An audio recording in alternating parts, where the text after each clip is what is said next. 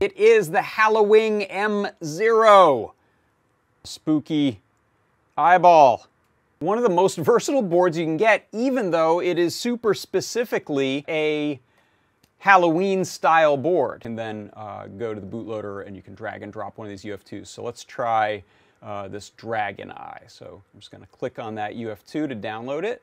Uh, and then I'm just dragging and dropping it again. Sorry, you won't, you won't see this because uh, I don't have my screen shared for that, but I'm just dragging Spooky Eye Dragon.uf2. Uh, it's uploading it right now, and then it restarted. So now you can see we've got this nice spooky dragon eye. I can cover the light sensor to adjust the slitty pupil uh, dilation there. So that is my product pick of the week this week. It is the HalloWing M0. Spooky.